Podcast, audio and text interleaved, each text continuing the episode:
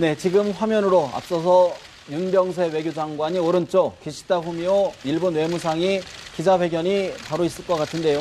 과연 어떤 내용이 있었는지 직접 한번 들어보도록 하겠는데요. 질의 응답 시간은 별도로 갖지 않음을 참고하여 주시기 바랍니다. 質疑応答の時間は別途設けないことを参考に申し上げます。 그럼 먼저 윤병세 장관께서 말씀을 하시겠습니다. えーそれでは先にユン・ビョンセ長官より 冒頭の発言を述べさせていただきます。 2015년 12월 28일 한일 외교장관 기자회견 위안부 문제 관련 양국 외교장관 회담 직후 안녕하십니까. 오늘 저는 기시다 외무대신과 회담을 갖고 일본군 위안부 피해자 문제를 비롯한 양국 간 현안 및 관심사에 대해 심도 있는 협의를 가졌습니다. 여러분들도 아시다시피 우리 정부는 한일 국교 정상화 50주년을 맞이하여 양국 간 핵심 과거사 현안인 일본군 위안부 피해자 문제의 조속한 해결을 위해 적극 노력해 왔습니다. 금년이 한일 국교 정상화 50주년이라는 전환점에 해당되는 해라는 점을 염두에 두고 가능한 조기에 위안부 피해자 문제를 타결하기 위한 협의를 가속화하자는 정치적 결단을 내려주셔서 이후 국장급 협의를 중심으로 이 문제에 대한 양국 간 협의를 가속화해 왔습니다.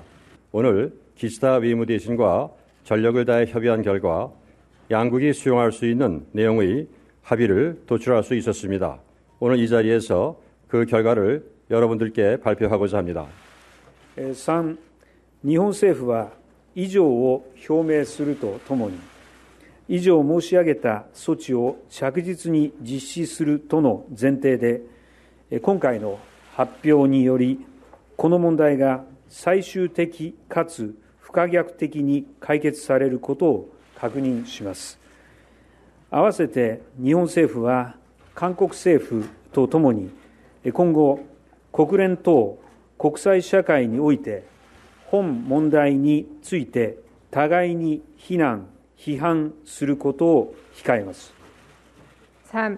일본 정부는 이삭을 표명함과 함께 이상 말씀드린 조치를 착실 실시한다는 것을 전제로 이번 발표를 통해 돈 문제가 최종적 및 불가역적으로 해결될 것임을 확인합니다. 또한 일본 정부는 한국 정부와 함께 향후 유엔 등 국제사회에서 무토 문제에 대해 상호 비난, 비판하는 것을 자제합니다. 한국 정부는 이번에 일본 정부가 표명한 조치가 착실히 실시된다는 것을 전제로 일본 정부와 함께 향후 유엔 등 국제사회에서 이 문제에 대해 상호 비난 비판을 자제한다. 3. 韓国政府は今晩この度の日本政府が表明した措置が着実に実施されるとの前提で日本政府とともに今後国連など国際社会において本問題に対する総合非難批判を自制する한일국교정상화50주년인올해를넘기기전에기시다외무대신과함께 그간의 지난했던 협상에 마침표를 찍고 오늘 이 자리에서 협상 타결 선언을 하게 된 것을 대단히 기쁘게 생각합니다 앞으로 근본 합의, 협의의 후속 조치들이 확실하게 이행되어 모진 인고의 세월을 견뎌오신 일본군 위안부 피해자분들의 명예와 존엄이 회복되고 마음의 상처가 치유될 수 있기를 진심으로 기원합니다. 아울러 한일 양국 간 가장 어렵고 힘든 과거사 현안이었던 일본군 위안부 피해자 문제 협상이 마무리되는 것을 계기로 새해에는 한일 양국이 새로운 마음으로 새로운 한일 관계를 열어나갈 수 있게 되기를 중심으로 기원합니다. 감사합니다.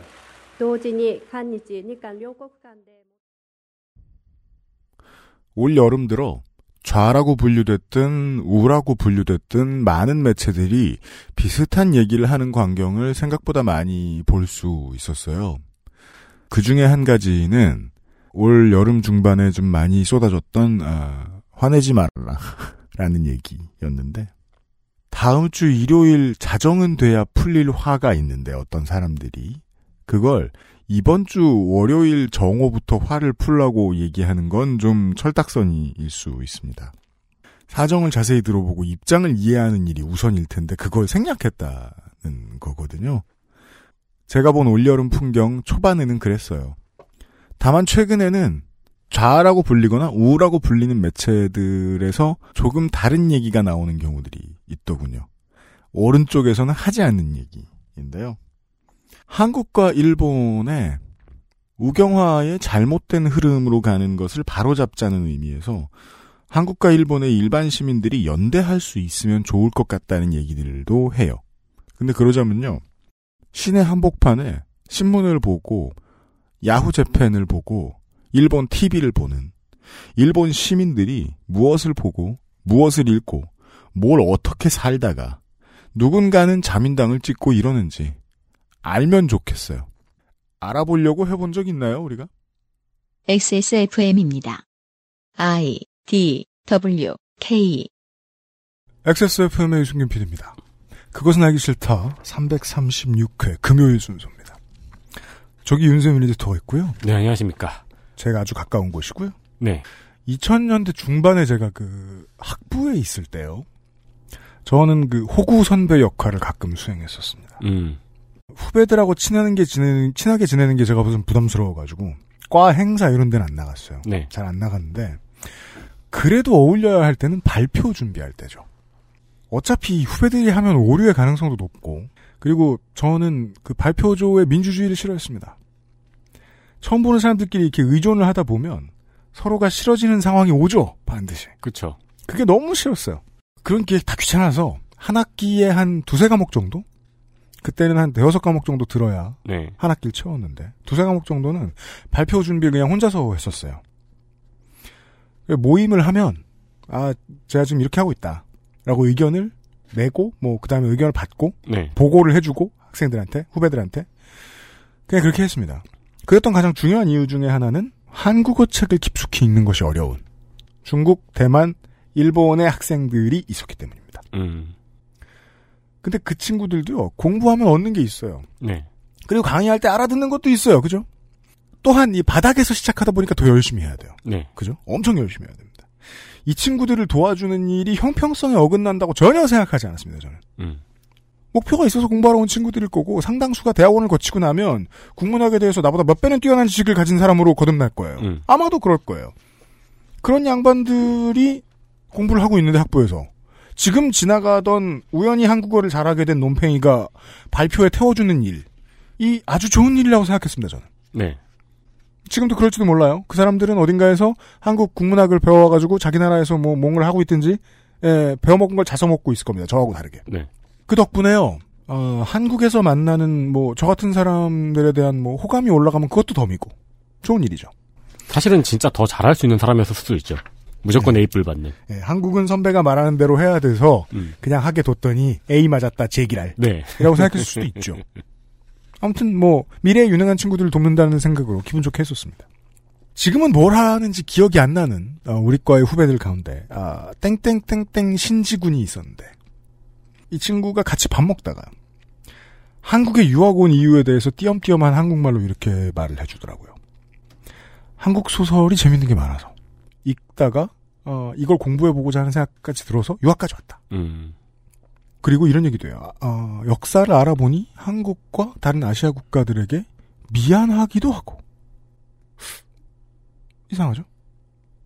다른 워딩은 제가 틀리게 기억하고 있을지도 모르겠는데, 미안하기도 하고라는 말은 뇌리에 깊이 박혔습니다. 아직까지도 정확히 기억납니다. 이거잖아요. 선조들의 잘못. 심지어 그 후대의 정치인들은 감추느라 정신없는 그 잘못에 대해서 1인칭 문장으로 미안하다는 말을 하다니. 음. 높은 자존감을 바탕으로 한 주인의식이라고 생각합니다. 최근에 우리의 여론에도 비슷한 일은 있었어요.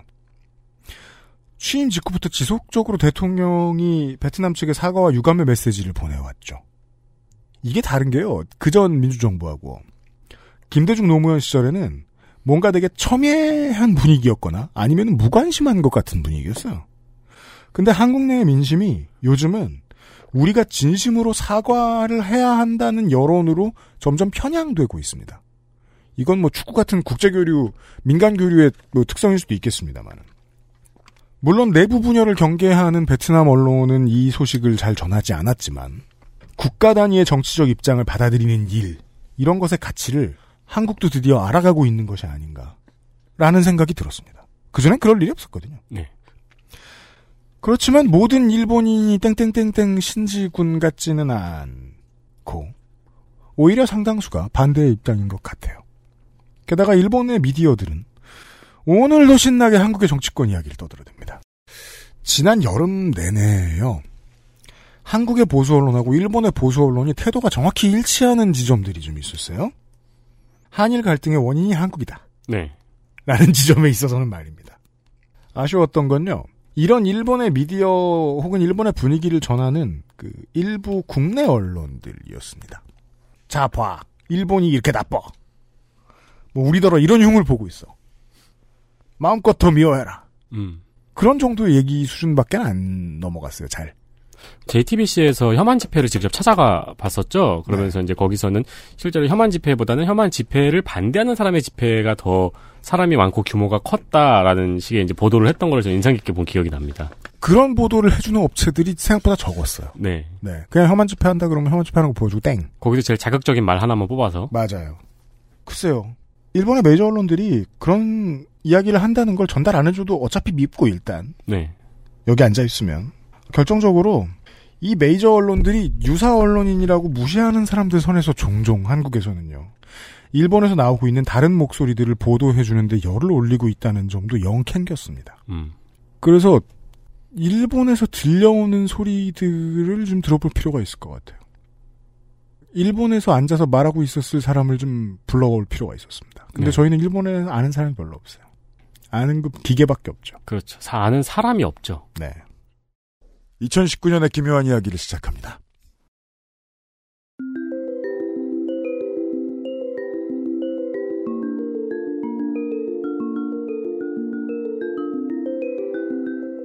알았던 듯 몰랐던 르포. 기묘한 이야기.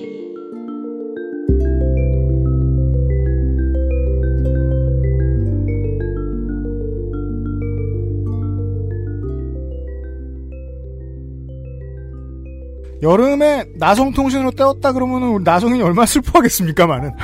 아니 그렇게 좋은 방송을 만들고 가셨는데 근데 나성인 본인도 그렇게 얘기해요, 자꾸.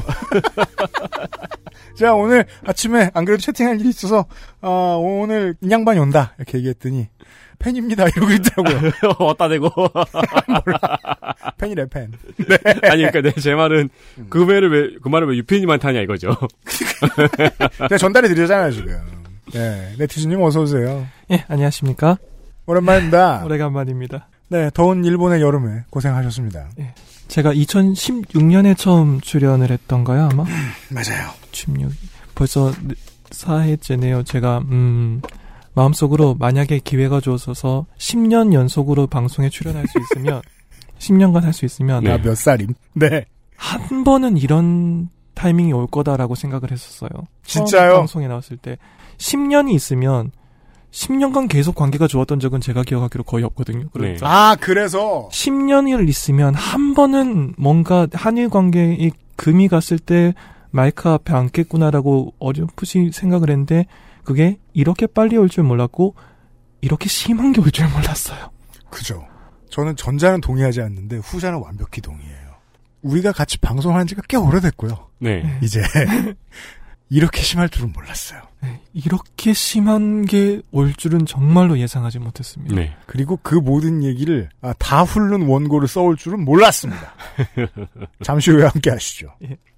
그것은 알기 싫다는 경기도 김치의 진수 콕집어 콕김치 에어비타 Dust Zero 건강한 비움 친구 평산네이처 디메이트 대한민국 1호 반값 생리대 29Days에서 도와주고 있습니다. 건강기능식품 광고입니다. 식사 조절, 운동, 수분 섭취, 그리고 비움 친구 디메이트. 평산네이처.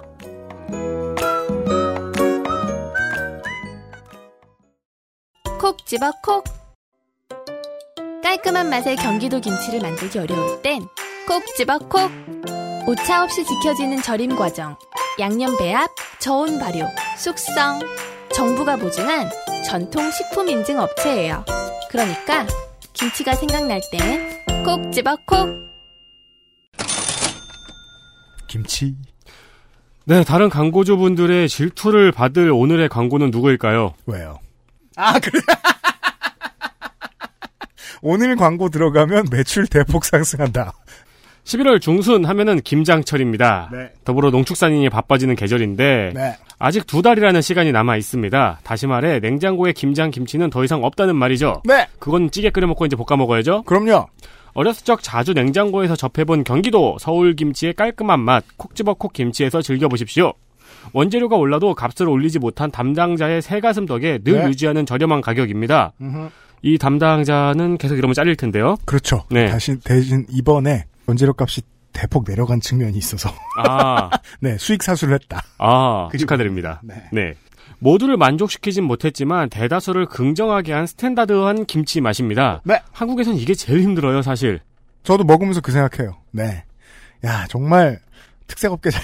어, 이게 제일 힘들어요, 진짜. 네. 전 좋아요. 포기김치, 총각김치, 열무, 깍두기, 동치미 등 배추와 무로 만들 수 있는 다양한 제품군. 밥상에 빠질 수 없는 김치는 액세스몰에서 콕 집어 콕으로 주문하시길 바랍니다. 그렇습니다. 네. 김치 공백기입니다.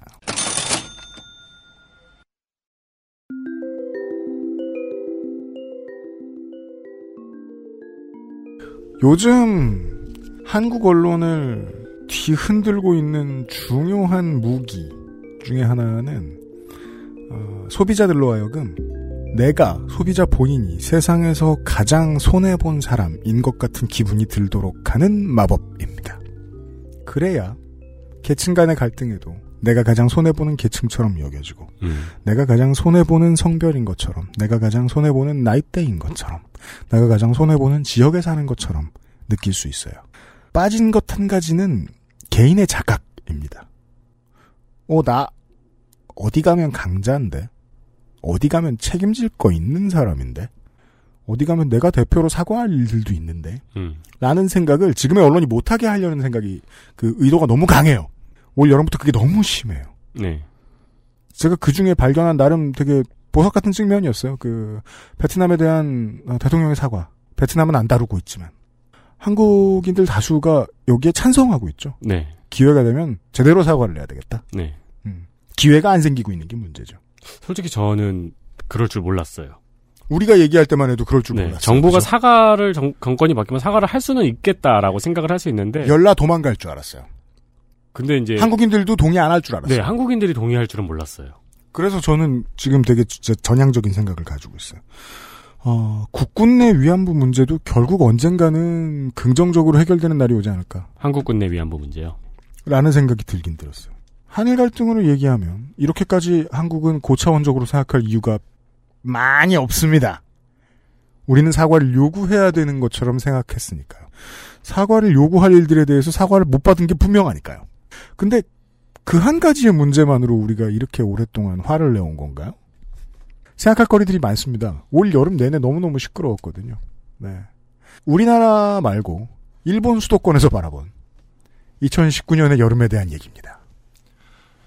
2019년의 한일 갈등에 대해서 이야기를 할 때 이걸 어디서부터 시작을 해야 되나를 고민을 해봤습니다. 그리고 저는 항상 이 스튜디오를 나서면 XSFM의 청취자로 돌아, 애청자로 돌아가기 때문에 IDWK의 전통에 따라서 과거로 한번 돌아가고 싶었는데 늘, 늘 좋아하지만 하지만 저는 이걸 이야기할 때 임진왜란까지 돌아갈 생각은 전혀 없습니다. 그좀 가까운 과거로 돌아가고 싶어요.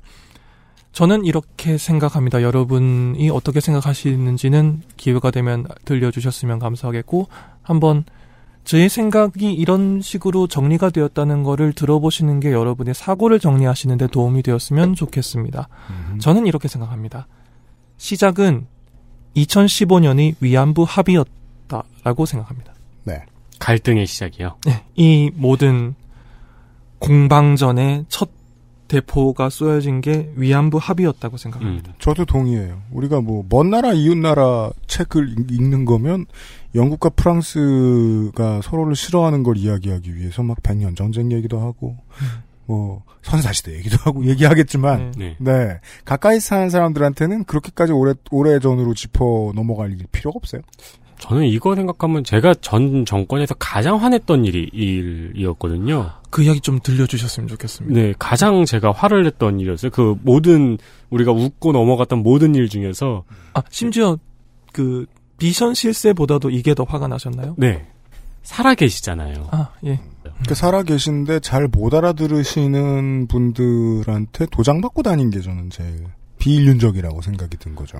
네. 그렇죠. 그 2015년 12월 28일에 한국 정부와 일본 정부는 동일한 내용을 한국어와 일본어로 기재한 이른바 위안부 합의문을 발표합니다. 이거를 오해의 소지를 없애기 위해서 한국어와 일본어로 양국의 외교관들이 이거 문구를 얼마나 열심히 받겠어요. 절대로 오탈, 절대로 오해가 있어서는 안 되는 문서죠. 정말 크리티컬한 문서이기 때문에 동일한 내용을 양국어로 기재한 합의문을 발표했습니다. 지금도 외교부 홈페이지에 가보시면은요, 2015년 12월 28일 4시에 올라와 있는 한일 외교장관회담 결과 일본군 위안부 피해자 문제 관련 합의 내용이 등장합니다. 여기에서는 한국말로만 게재가 되어 있지요. 일본 측 발표의 골자는 다음과 같았습니다. 1. 위안부 문제는 당시 군의 관여하에 다수의 여성의 명예와 존엄에 깊은 상처를 입힌 문제로서 이러한 관점에서 일본 정부는 책임을 통감함.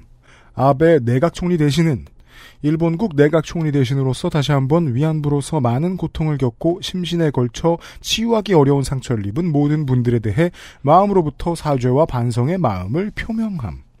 2. 일본 정부는 지금까지도 본 문제에 진지하게 임해왔으며 그러한 경험에 기초하여 이번에 일본 정부의 예산에 의해 모든 전 위안부 분들의 마음의 상처를 치유하는 조치를 강구함.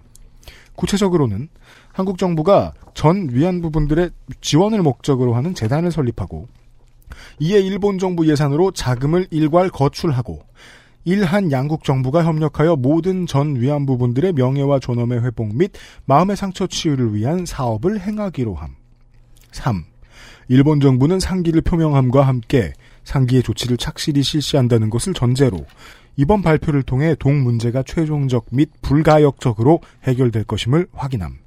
또한 일본 정부는 한국 정부와 함께 향후 유엔 등 국제사회에서 동 문제에 대해 상호 비난, 비판하는 것을 자제함. 에디터가 했던 얘기가 중요하게 작용하네요. 이게 탄핵 사유였어도 좋았겠네요. 네. 시작이었다고 봐요, 전 탄핵에. 음. 네. 마음이 완전히 떠난 순간이 이 위안부 합의라고 봅니다. 거기서 이제 기폭제가 되었던 것이 태블릿 사건이었던 거고. 그렇죠. 네. 그런데 그렇게 생각하면 이게 정말 신기한 일이죠. 자, 한번 짚어볼까요? 박근혜 전 대통령은 2012년 12월 19일에 실시된 제18대 대통령 선거를 통해서 선출됐고, 이 박근혜 정권은 2013년 2월 25일에 박근혜 전 대통령이 대통령직에 취임하면서 정권이 시작됐습니다. 모두 다 아시다시피 박근혜 전 대통령은 2017년 3월 10일에 대한민국 헌정 사상 최초로 탄핵됐습니다. 2013년 2월에 취임했고 2017년 3월에 탄핵됐죠. 위안부 합의가 2015년 12월 거의 연말이었어요. 딱 임기 중간 정도입니다. 네. 박근혜 전 대통령이 어떻게 계산해도 한국의 대통령으로서 정당성이 있던 시절에 나온 합의였지요. 이게 나중에 좀 문제가 될 겁니다. 아까 그 윤세민 에디터님이 정말 이것 때문에 마음이 완전히 떠나다 크게 분노했다라고 하셨는데 네. 일본에서 이야기를 이야기할 때 제가 항상 정말 이걸 어떻게 이해해야 되고 어떻게 합리적으로 설명할 수 있을까가 궁금한 게 그거였어요. 한국이랑 일본이 협상을 했어요. 한국의 많은 사람들이 분노했어요. 그러면은 승패를 따지자면 일본은 기뻐해야 되잖아요. 한국 자국민이 분노할 만한 합의를 해왔으니까. 한국 국민들이 정권의 마음이 완벽하게 떠날 만한 합의를 일본 정권이 받아냈다면 일본 국민들은 기뻐해야 되지 않을까요? 네. 그렇지 않았어요. 이 합의는 일본에서 그렇게 크게 환영받지 못했습니다. 한국 언론이 잘 안 비춰준 분야죠. 부분이죠. 조금 거칠게 일본의 여론을 둘러 나눠서 위안부 문제에 대해서 일본이 진심으로 사과해야 된다고 생각하는 측은 오히려 합의 내용이 어정쩡하다고 생각했어요. 음. 아니 이 정도 합의 가지고 그 금액도 10억엔 이런 걸 가지고 일본이 이렇게까지 인권을 짓밟은 것에 대해서 이런 합의를 해오다니 조금 너무 심한 거 아니냐라는 반응도 있었고 이건 오히려 소스였고요. 한국의 시민들이 생각했던 것과 비슷한 견해군요. 예. 이거 미친 거 아니야 한국이? 더 많은 쪽은 위안부 문제 자체를 부정하거나 그 위안부 문제에 대해서 입장이 여러 가지가 있는데 위안부라는 게 아주 없었다라고 말하는 사람들도 있어요. 그런데 이거는 소수 의견이라고 하기도 웃겨요. 네. 이거는 거의 인정받지 못하는 의견 정도라고 생각하시면 되고 있기는 있었는데 이것을 관 정부가 관여했느냐 군대 이동 루트를 따라서 민간 업자들이 같이 이동했느냐에서 음. 갈려요. 위안부는 있긴 있었는데 관헌이라고 하죠 일본식으로 네. 그 헌법 형태 관헌이 아니라 민간 업자들이 여성들을 데리고 군대의 루트와 함께 이동하고 있었을 뿐이기 때문에 정부가 사과할 일은 아니고 도의적으로 사과할 수는 있지만 그건 1965년 한일 협정으로 이미 끝났다. 라고 생각하는 사람들도 있어요. 네. 이게 그나마 많은 축에 속하죠. 그렇게 생각하면은 위안부를 인정한다고 하더라도 정부가 더 이상 사과할 필요가 없다고 생각하는 입장에서 보면요. 이제 와서 일본 정부가 위안부 문제에 대해서 당시 일본군의 관여를 인정하며 책임을 통감한다라고 분명히 그렇게 말하거든요. 네. 아베 내각 총리 대신은 이런 관점에서 일본 정부는 책임을 통감함이라고요. 이거는 지나치게 많이 양보해 준 거다. 혹은 사실과 다르게 일본이 죄를 뒤집어 쓴 거다라고 생각하는 사람들도 있었어요. 음. 그렇게 생각하는 입장에선 이건 지나치게 저자세 외교가 되는 겁니다. 네. 게다가 이게 2015년인데요. 2014년 9월에 위안부 동원의 강제성을 입증하는 근간이 된 보도를 아사히 신문이 취소하는 사건이 하나 있었어요. 이거 한국에서도 꽤 크게 보도가 됐었는데 예. 그런 사건도 있었기 때문에 일본 국내에서 위안부라는 게 있었다는 걸 부정하진 않겠지만 그건 정부가 관여하지 않았다라는 게 2014년 이후로 굉장히 크게 동의를 얻고 있었던 흐름이 있었는데 일본 정부가 그 가설을 버려버린 거예요. 이걸 열심히 사료를 가지고 싸워서 정부는 관여하지 않았다라고 싸워서 이기는 게 아니라 그 카드를 버려버리고 정부가 관여했고 책임을 통감한다. 그리고 사죄와 반성의 마음을 표명한다라고 카드를 하나 버려줬어요. 이거는 아베 정권 입장에서는 지지층의 일부의 비판을 각오한 합의문이었어요. 음, 그러네요. 다시 말하면 아베 정권이 지지율이 있으니까 해줄 수 있었던 합의문이었죠. 아니 그리고 상식적으로 이런 합의가 진행이 되고 있으면은 예. 뭐야 1년 전부터 시- 언론에서 이야기가 나왔어야 됐고 그렇죠. 네, 합의 내용도 이제 나왔어야 됐고 이런 합의가 진행 중이라는 게 굉장히 크게 보도가 됐어야 되는데 예. 이 위안부 합의 같은 경우는 굉장히 갑툭튀였어요. 갑자기 합의가 됐다고 땅 하고 나오는 수준이었어요. 이거 특종이었죠 당시. 네. 상당히 큰 그러니까 뭐 특종이었죠. 합의를 준비 중이다라는 뉴스가 충분히 뉴스거리였을 텐데 음. 그 얘기보다는 합의가 됐다라는 뉴스가 갑자기 나타났죠. 그렇죠. 게다가 양국의 이해 정도의 차이가 여기에도 발생하죠. 이상하지 않나요? 한국 국민들이 많이 불만을 가질 합의문이었으면 일본이 기뻐해야 되는데 일본도 그렇게 환영받지 못했어요. 음. 일본도 그렇게 환영받지 못했는데 한국에선 사람들이 많이 분노했어요. 승자가 없는 합의문처럼 되어버렸죠. 네. 굳이 따지자면 미국이죠. 네. 양국이 어쨌든 갈등을 봉합한다라는 발표문을 발표를 해버렸으니까. 음. 하지만 일본에서는 이 합의문이 환영을 받지 못한 것과 별개로 수용할 수 없다라는 말은 거의 안, 나왔, 안 나왔어요. 아, 합의를 물러야 된다 이런 말은 안 나오고. 그건 없었습니다. 네. 이유는 간단한데 피해 당사자인 한국이 이 합의를 통해서 이 문제가 오늘 이 말을 몇 번이고 써야 되는 게 너무 죄송합니다. 최종적이고 불가역적으로 해결됐다라고 발표를 했으니까요. 제가 좀 전에 읽어드렸던 어, 일본 측 발표문은 어, 일본어의 번역문에 가까운데요. 예. 그 외교부에서 2015년 12월 28일에 올려놓았던 한일 그 장관 회담 결과의 합의 내용문에는 음, 우리말 체의 우리말 내용이 나와 있습니다. 이 세 가지 항목이 동일한데요. 아, 언어만 좀 다릅니다. 3번 항목도 동일합니다. 한국말로 보실까요? 일본 정부는 이상을 표명함과 함께 이상 말씀드린 조치를 착실히 실시한다는 것을 전제로 이것이 아마 화야 치유재단 말이겠죠. 지금은 없어진. 이번 발표를 통해 동 문제가 최종적 및 불가역적으로 해결될 것임을 확인합니다. 일본 정부는 한국 정부와 함께 유엔 등 국제사회에서 동 문제에 대해 상호 비난 비판하는 것을 자제합니다. 이 말이 같은 얘기입니다. 일본의 외무대신과 한국의 외교부 장관이 나란히 포디움에 서고 태극기와 일장기가 교체돼서 나란히 걸려 있는 사진 이 보도되면서 동시에 나왔어요. 네. 최종적이고 불가역적이다. 다신 되돌릴 수 없다라고. 이 발표가 나와버리면 어정쩡하다고 생각했던 사람들도 아니 당사자들이 괜찮다고 하면 우리가 뭐라고 말을 할 수는 없지 않나. 당사자는 누구? 한국 정부요. 국가요. 네.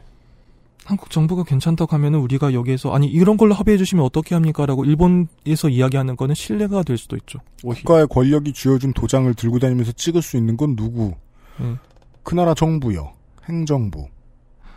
반대로 아베 정권의 저자세 외교를 비판하던 측 놀랍지 않아요? 이게 아베 정권의 저자세 외교의 상징이었어요. 음. 한국에 이렇게까지 저주단이라고 비판을 받았던 합의문입니다. 아베 내각다운 외교는 아니네요. 이 내용을 보면. 예. 이런 저자세 외교를 하다니 아베 실망했다라고 말하던 측에서도 정말 이 합의문 마음에 안 들지만 다른 것 다 양보해주고라도 이 한 문장을 받아왔으니 최종적이며 불가역적이라는 말을 받아왔으니 참아주겠다. 제가 탄핵 운운했던 이유도 이 두 단어 때문입니다. 예. 이런 분위기였다고 기억합니다. 그 제가 기억하는 일본 국내의 여론의 분위기는 대충 이런 형식이었습니다. 그러면 여기서 윤병세 한국 당시 한국 외교부 장관의 발표문을 한번 들어볼까요? 예. 1. 한국 정부는 일본 정부의 표명과 이번 발표에 이르기까지의 조치를 평가하고 잠시만요. 죄송합니다. 네. 네. 여기 이 아까 말씀하신 것처럼 번역체가 쓰이는데 네. 한국어와 일본어 죄송합니다 도중이어서 네네네. 음. 평가한다라는 게 한국어의 평가한다는 좀 가치 중립적이잖아요. 그러니까 네. 비평을 한다던가 음. 그것을 점수를 매긴다던가 상하를 매긴다던가 이런 걸로 들- 들릴 수 있는데 네. 일본어에서 평가한다는 긍정적으로 평가한다는 뉘앙스가 있어요. 이게 높이 평가한다까지는 아니더라도 긍정적으로 평가한다까지는 뉘앙스는 있어요. 어떤 말씀인지 알겠습니다. 그러니까 이르기까지 조치를 괄호 열고 긍정적으로 괄호 닫고 평가하고라는 식으로 그렇군요. 일본어로는 읽힙니다. 이걸 직역해 놓으면. 다시 보실까요? 한국 정부는 일본 정부의 표명과 이번 발표에 이르기까지의 조치를 평가하고 호평하는 거군요. 예. 네. 일본 정부가 상기에서 정부가 표명한 앞서 조치를 표명한 착실히 조치를 실시한다는 착실히 실시한다는 것을 전제로 이번 발표를 통해 일본 정부와 함께 이 문제가 최종적 및 불가역적으로 해결될 것임을 확인한다. 한국 정부는 일본 정부가 실시하는 조치에 협력한다. 2. 한국 정부는 일본 정부가 주한 일본 대사관 앞의 소녀상에 대해 공간의 안녕, 위험의 유지라는 관점에서 우려하고 있는 점을 인지하고 한국 정부로서도 가능한 대응 방향에 대해 관련 단체와의 협의 등을 통해 적절히 해결되도록 노력한다. 짧게 줄이면 외교적으로 없앤다는 얘기. 그렇죠. 3. 한국 정부는 이번에, 이번에 일본 일본 정부가, 정부가 표명한 조치가 착실히 실시된다는 것을 전제로 일본 정부와 함께 향후 유엔 등 국제사회에서 이 문제에 대해 상호 비난 비판을 자제한다. 이상으로 한국 정부 입장을 말씀드렸습니다. 특히 소녀상에 대한 사실상의 철거 발표죠, 이건. 네. 그렇죠. 이건 이게 국민들의 심기를 자극했을 것이라고 솔직히 누구나 예상할 수 있죠. 그래서 그때 사실 국민들이 이걸 읽자마자 모두가 그 생각을 했을 거예요. 소녀상은 일단 우리가 가서 절대 철거 못하게 막아야겠다. 그때부터 더 늘어났습니다. 네. 수요 집회가 사회적인 주목을 받는 큰 계기가 되었기도 했죠. 다시 한번 주목을 받는 이라고 이야기해야 되겠죠. 그렇죠. 예. 이 합에 대해서 반발이 터져 나온 건 뭐 당연한 수순이었죠. 특히 아 정말 소녀상은 이거를 여기 합의문에 집어넣는 거를 한국 당시의 외교부라고 빼고 싶지 않았다고는 생각하지 않아요. 거꾸로 말하면 일본에서 이거를 빼지 빼면은 합의는 할 수 없다라고 딜을 했을 거라고 생각하는데 그렇다고 해도 이번에 소녀상 철거가 뭐 사실상의 철거가 들어간 거는 변명의 여지가 없죠 이건. 아마 정부가 바보가 아니었으니까 생각했을 거예요. 저, 저거를 철거하려면 엄청나게 많은 국민과 싸워야 된다 정도는. 당시엔 화야치유재단을 만드는 게 전제가 되어 있었을 테니까요. 그 재단의 건물을 확보하고 난 다음에 1층으로 옮긴다 이 정도의 타협안을 생각하고 있지 않았을까요? 음. 네. 아마도. 그렇습니다. 우리가 그, 뭐, 타결되면, 그러니까 해결이 안 되면 모르겠는데, 그, 외교적인 문제가 해결이 잘 돼서 합의문이 나오면, 그 합의문을 봐가면서, 외교적으로 서로 무엇을 주고받았는지를 역산해 볼 수가 있습니다. 네. 예. 그래서 역시나 한국 입장에서는 되게 신비스러운 합의문이었습니다. 뭘 받은 거야? 10억. 이걸 내주고 뭘 받은 거야? 그건 저 정말 궁금합니다. 이게 외교 문서가 몇 십 년 뒤에 공개될지 모르겠는데 그거는 꼭 한번 읽어보고 싶어요. 게다가 뭐 동상 없애라. 정치적 의미를 담은. 그거 사실 그거 합의문에서 오케이 해주는 건 상당히 굴욕적인 일인데 네. 대등한 국가 간의 외교에서 네. 뭐랄까 다루고 있는 내용의 차이가 너무 많이 나지 않나 역사적인 사실과 인간의 존엄과 이런 이야기를 하다가 동상 없애세요라는 거잖아요. 음. 이게 기분 나쁘지 않을 수 있습니까? 아마 예. 오래간만에 이 합의문을 다시 듣게 되신 청취자 여러분들도 다시 들어도 지금 들어도 화난다는 분들이 꽤 많으실 거예요. 예, 굴욕이 아니라고 말할 방법이 없는 합의인 거예요. 그리고 저는 여기서 이 사실에 대해서 이야기를 하고 싶습니다. 이 방송의 주요 청취자층 가운데서도 상당수를 차지하실 거라고 제가 생각하는 상당한 숫자가 2015년의 위안부 합의를 나의 합의, 즉 내 개인이 합의해 준 것이 아니라고 생각하신다는 거. 이게 좀 중요한 질문이에요. 국가는 되게 다양한 걸 결정하거든요. 네. 우리가 뭐 베트남전 시절에 미국 학생이야. 저 대통령은 내 대통령이 아니다라고 말할 수도 있고 음. 철군을 주장하면서 늘 집회에 나갈 수도 있어요. 네. 그렇죠. 네. 미국이 합의했는데 나는 반대한다 정도의 논의로 끝나거든요. 음. 근데 그러기엔 민주주의에서는 국민은 주권자죠. 이 질문이 재밌습니다. 네. 네.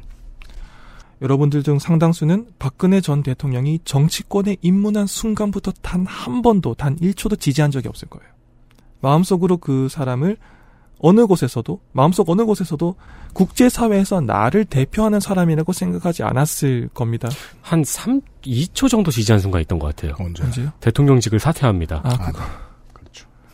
그리고 또 이분이 이때 이거야말로 나중에 좀 문서가 공개됐으면 좋겠는데 외교적인 면에서 굉장히 언론 보도를 포함한 프로파간다라고 해야 될까 많았죠. 한복 외교도 그렇고 뭐 유럽에 그 영국에 가가지고 마차를 타셨다 뭐 보도 행태가 좀 굉장했잖아요 그때 네. 그런 생각을 보면서 저걸 하려고 내가 투표를 했단 말인가라는 생각이 음. 드셨을 수도 있고 국제사회에서 이 사람이 나를 대표한다고 생각하지 않았던 사람이 굉장히 많을 겁니다. 제가 이렇게 단언한 이유는 제 주변에 많거든요, 실제로. 음. 정말로 단 한 번도 박근혜 전 대통령이 내 대통령이라고 생각한 적이 없는 사람이 제 주변에 꽤 있어요. 저희 좁은 관계 속에서도, 네. 지인 관계 속에서도. 제가 사업에 실패한 걸 수 있는데요. 듣고 계신 청취자 여러분들의 100%일 가능성이 있습니다. 우리 아빠도 그렇게 생각 안 해요. 음. 요즘 유튜브를 그렇게 많이 보는데도. 청취자 여러분들의 100%일 가능성이 높습니다. 이게 내가 잘 못했네. 아, 장사를 못했네. 심지어 이쯤 그 위안부 합의쯤 됐을 때는 표를 던지신 분도 그렇게 생각하시는 분이 많았을 거예요. 아, 왜냐하면 이건 진보만의 의제가 아니죠. 네. 네, 그렇죠. 네. 승리할 수 있다는 자신감에 진보 진영 거의 전체가 가득 차 있을 때 그 열망과 자신감 모든 걸 산산조각 내면서 취임선서한 사람이에요. 그렇습니다. 심지어 제가 기억하기로 직선제 대통, 대선에서 역대 최고 투표율이었죠. 그렇죠. 맞습니다. 처음에 리턴 하던 시절에 한나라당 대표를 지낼 때만 해도 이 모자란 땡땡땡 데리고서는 대선 못 간다. 라는 생각이 강했어요. 민주자유당계의 인사들 입장에서는 저 사람이 무슨 정치를 안다 그래. 국내 보수계에서도 우습게 보던 사람이었어요. 그 사람이 이겼어요. 2012년에 2012년이죠? 연말이죠. 예. 저는 그때가 그거 그 아이실 한 10회 하던 쯤이어가지고 기억나네요.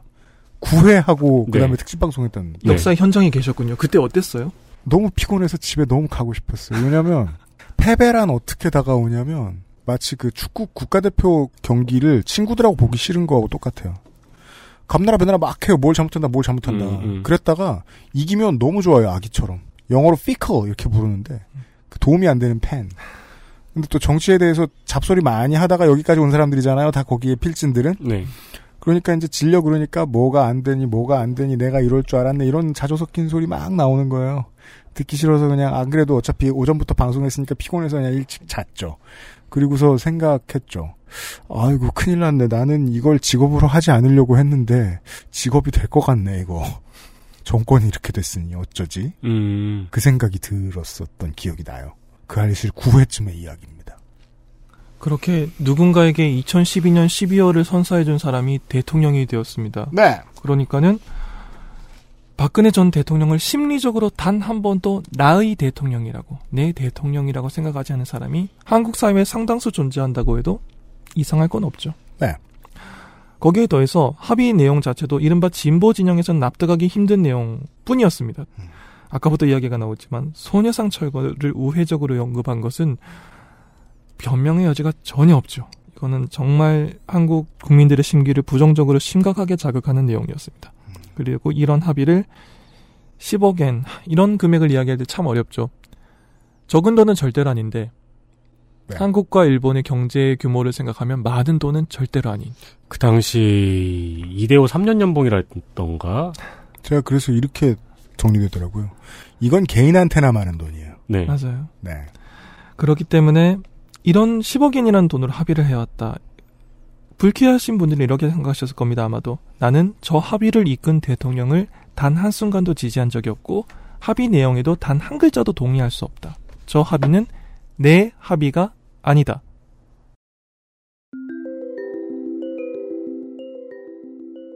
라고 생각하셨을 법합니다.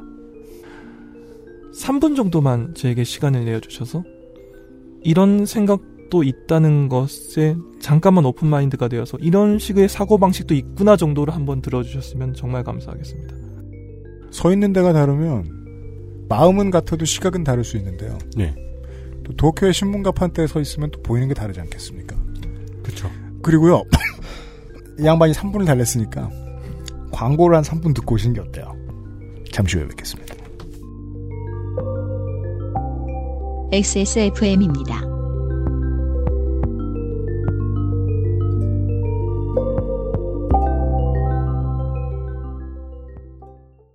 건강기능식품 광고입니다. 물과 결합해 40배로 팽창해서 장운동을 촉진하는 질경이 씨앗 껍질 차전자피. 차전자피 식이섬유가 들어있는 당신의 새로운 비움 친구. 디메이트를 만나보세요. 이번만큼은 제대로 마음먹은 당신. 과식과 야식을 피할 수 있다면 가르시니아 캄보지아 추출물이 함유된 건강한 비움 친구. 디메이트가 도움을 드릴 수 있습니다. 식사 조절, 운동, 수분 섭취, 그리고 비움 친구 디메이트. 평산네이처.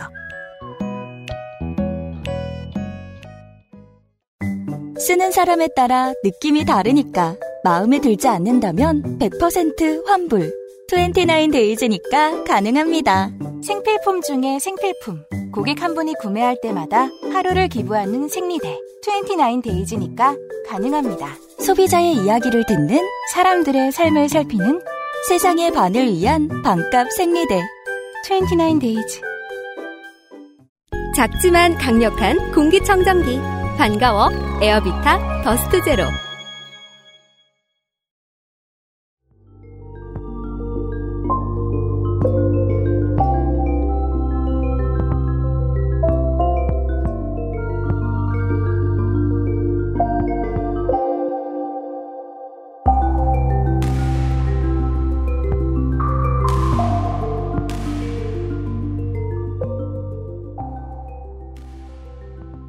저도 이제 어느 정도 네, 네티즌님의 판단에 동의를 하게 되는 게요. 그 전에는요 아베 신조가 네. 아니면 다른 상당수의 내각 대신들이 자꾸 신사참배를 가도 아니면 신사참배 오라 그랬는데 못 가게 돼서 미안하다면서 공물을 막 갖다 바친다고 합니다. 음. 공물을 보내도 화도 안 났어요. 네. 일본에서 기득권으로 늙으면 저러나 보지. 뭐, 뭐, 아, 아 꺼져라. 네. 신경 안 썼어요. 음. 그랬는데, 오래된 역사의 상처를 다시 한번 꺼내보고, 어, 진짜 분노를 상당수의 국민들이 진보와 보수를 가리지 않고 곱씹게 된 계기. 2015년 말이 맞아요. 2016년 초. 이때가 맞는 것 같아요. 네. 한국이 합의해줬다. 네. 외신의 보도문이 이렇게 나가겠죠. 네. 양국의 합의 이런 식으로 양국 정부의 합의라고 나가지 않겠죠. 네. 일본에서 하루하루를 영위하는 시민들에겐 그들에게 보도를 통해서 주어진 데이터를 그냥 글자만 읽어보면 이렇게 됩니다. 1987년에 한국이 민주화가 됐어요. 그래서 개헌을 했죠. 민주화 이후로 처음으로 과반 투표라는 유권자의 압도적인 지지를 받으며 탄생한 정권이 있대요. 그게 박근혜 정권입니다. 그렇죠. 정확하게 임기의 중간이었어요. 2013년부터 2017년까지였는데 2015년 연말에 협상을 해서 대등하게 협상해서 동의한 합의안이 이 위안부 합의다. 라는 정보가 일본 국민들에게 주어졌습니다. 여러분이 한국의 유권자셨다면 2013년 이전에 2013년 그때부터 한국의 유권자셨다면 일본이 보기에는 여러분의 합의처럼 보여요. 자, 이것이 사람들이 엄청 많고 되게 바쁜 도쿄 시내에 거기는 신문이 많죠 아직도 네. 신문지가 많죠. 신문 가판대에서 보이는 세상입니다. 신문을 가판대에서 사지 어디서 보나요? 그렇대요 그 나라는. 다른 루트가 신문- 있나요? 아, 한국 한국 입장에서 얘기- 신문을 사? 한국 입장에서 얘기하죠. 그 불쌍해서 사주는 거 아니야? 신문, 그- 신문 가판대는 보고 싶네요. 그립네요. 제가 그 김민아 아저씨더러 계속해서 일본 얘기 좀 해라 일본 얘기 좀 해라 하는 이유도 그거거든요. 한국의 포털 뉴스 스탠드에서 보면 자세한 일본이 안 보입니다. 네.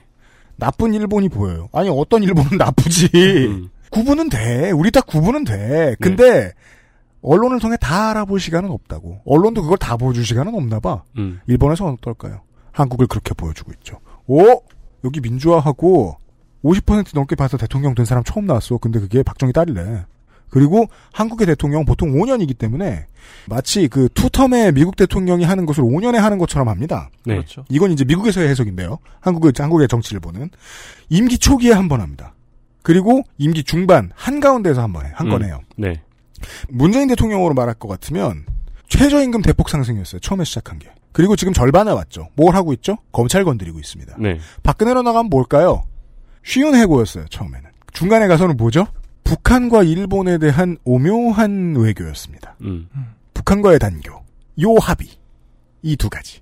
근데 뭐 다른 입장을 생각했어도 예를 들어 뭐 브라질에서 무슨 일이 났다, 뭐 남미에서 네. 무슨 일이 났다 그랬는데 야 그 나라가 이런 결정을 했대 그러면 미친 거 아니야? 이런 대화 정도는 많이 하잖아요. 역사 문제를 이야기할 때 다음에 중요한 허들이 하나 있죠.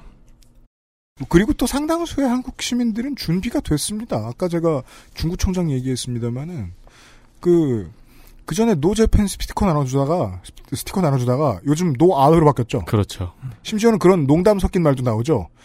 아니, 성이 아베인 사람이 한두 아닌데, 이거. 아니 그런 논의가 그럼 제가 이번- 얘기하죠. 에이브로 하면 어떡하냐.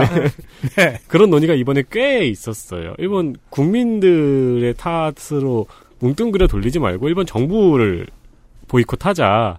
뭐 기업은 정부에 껴 있는 거니까요. 네. 그렇죠. 뭐랄까 이건 정치를 떠나서 인간이 세상을 바라보는 방식과도 조금 관련이 있다고 생각해요. 인간은 누구나 내가 속한 집단은 얼마든지 작은 단위로 쪼개서 인식하지만 타자는 가능한 큰 단위로 뭉쳐서 인식한다고 저는 생각합니다. 네. 한국인이 한국 사회 내부에 자신의 정체성을 인식할 때 출신지, 주거지, 지지 정당, 직업, 출신 학교, 어떤 음악을 좋아하는지, 심지어 어떤 신발을 즐겨 신는지로도 얼마든지 구분할 수 있잖아요, 우리는. 네. 저는 유피디님이 저를 존중해 주시다는 걸 알고 있지만 마음속 어딘가에서 저런 신발을 고르는 사람과 동급으로 평가될 수 없다라고 생각하실 거라고 생각해요. 그러니까 발목 위부터 존경해요. 그렇죠. 그러니까 신발 취향만으로도 우리는 너와 나를 나눌 수 있잖아요. 가까이 있으면요. 한국의 대표적인 부촌이니까 여러분 죄송합니다만 이런 평가를 한, 어, 이런 예를 한번 들어보겠습니다. 음. 강남에 사시는 분들이 강남에 사신다고 하시나요? 서울에 사신다고 하시나요? 아, 저대 이야기 들은 적 있어요. 성남시 분당구. 분당에 사는 사람들 중에서도 정자동에 사는 사람은 정자동에 산다고 이야기합니다. 아, 네. 뭐 경기도라든가 성남으로 자신의 아이덴티티를 가져가지 않는 거군요. 분당에 사시는 거군요. 정자동에 사면 정자동에 사는 거고요. 그리고 이게 그, 그거는 이제 저, 수도권에만 위성도시가 있던 시절에 많이 하던 얘기고, 지금은 어떻게 분화됐냐면, 거의 모든 도시, 거의 모든 동네에서 아파트 쪽 동네, 빌라 쪽 동네, 그리고 아파트도 좀 평형 높은, 아- 평형 큰 아파트, 네.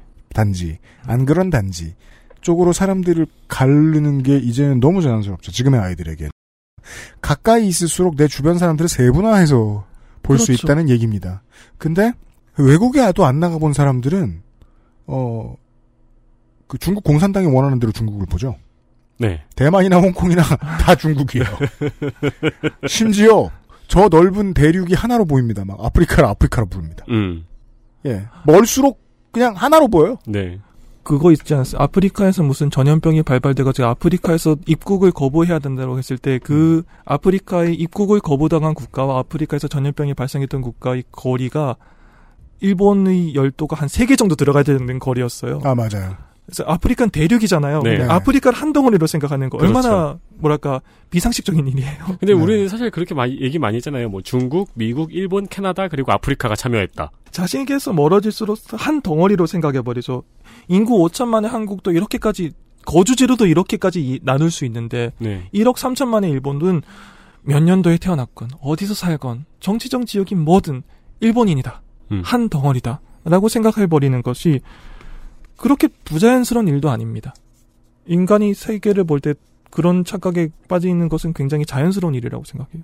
그 카테고라이징이 유전자에 각인돼 있다는 얘기도 있고 그렇죠. 네. 네. 위안부 합의 이야기로 다시 돌아가 볼까요? 저는 음, 시간이 지난 뒤에 그럴 줄 알았다라고 말하는 건 굉장히 비겁한 일이죠. 저 그 말 너무 좋아요. 그럴 줄 알았으면 미리 말하라는 거. 그렇죠. 지금 알고 있는 걸 미리 좀 말해. 죄송합니다. 그럼 그러니까 김민아가 제일 좋은 거예요. 처세가. 네. 모른다니까. 내가 어떻게 알아? 네. 위안부 합의 내용을 접하고 제가 생각했던 건, 아, 몇 년 안에 복잡한 문제가 생기겠다였습니다. 이유는 간단한데, 합의 내용이 한국의 전반적인 정서와 상당히 괴리되어 있음에도 불구하고, 정말 너무 아픈 말이죠. 최종적 및 불가역적이란 단어가 너무 강조되어 있었기 때문입니다. 그래서 이 합의 기사가 나오자마자 후속으로 바로 가장 빠르게 나왔던 기사가 물릴 수 있는가였어요. 물릴 가능성에 그렇죠. 대해서. 네. 그게 아니라고 적혀 있죠. 불가역적이라고. 네. 작금의 한일 대립과 관련해서 한국은 일본을, 일본은 한국을 너무나도 이해하지 못하고 있다. 이해하지 못하고 있는 줄은 알았는데 이 정도일 줄은 몰랐다라는 자조 섞인 목소리를 자주 듣습니다. 한국에서 못 듣는 얘기인 걸 보니 일본에서 종종 나오는 얘기 모양이군요. 놀라울 정도로 양국이 서로를 이해를 못하고 있어요. 그리고 최종적 및 불가역적이라는 단어가 자- 강조된 이유가 이 표현에 숨겨진 일본의 피로감이 한국에 전달이 되지 않았고요. 일본이 피로감을 느낀다라는 단어를 사용하는 것 자체가 한국의 심기를 얼마나 부정적으로 자극하는지에 대해서도 일본도 이해하지 못하고 있었어요. 그렇군요. 서로 전혀 이해가 안 되고 있었죠. 일본은 꾸준히 일본의 보수 정치 세력은 꾸준히 사람들로 하여금 이 문제에 대한 피로감을 느끼도록 아주 오랜 세월 자극을 해왔단 말이에요. 네. 그렇죠. 예. 피로감이라는 단어를 키워드로 만들고 싶어 했죠. 일본 입장에서는 일본 내 일본 국민과 세력이 과거사에 대해서 진심으로 반성하고 지속적으로 흔들림 없이 사과를 계속하고 있다 하더라도 다른 사람들, 다른 일부의 사람들, 특히 정작 정권을 잡고 있는 일부의 사람들이 일본 국민 내의 반성과 사과를 비웃는 행동을 보이면 한국이 보기엔 일본 전체가 신의 없는 집단으로 생각될 수밖에 없어요. 지역 유신회의 동네 지역 의원 몇 명, 네.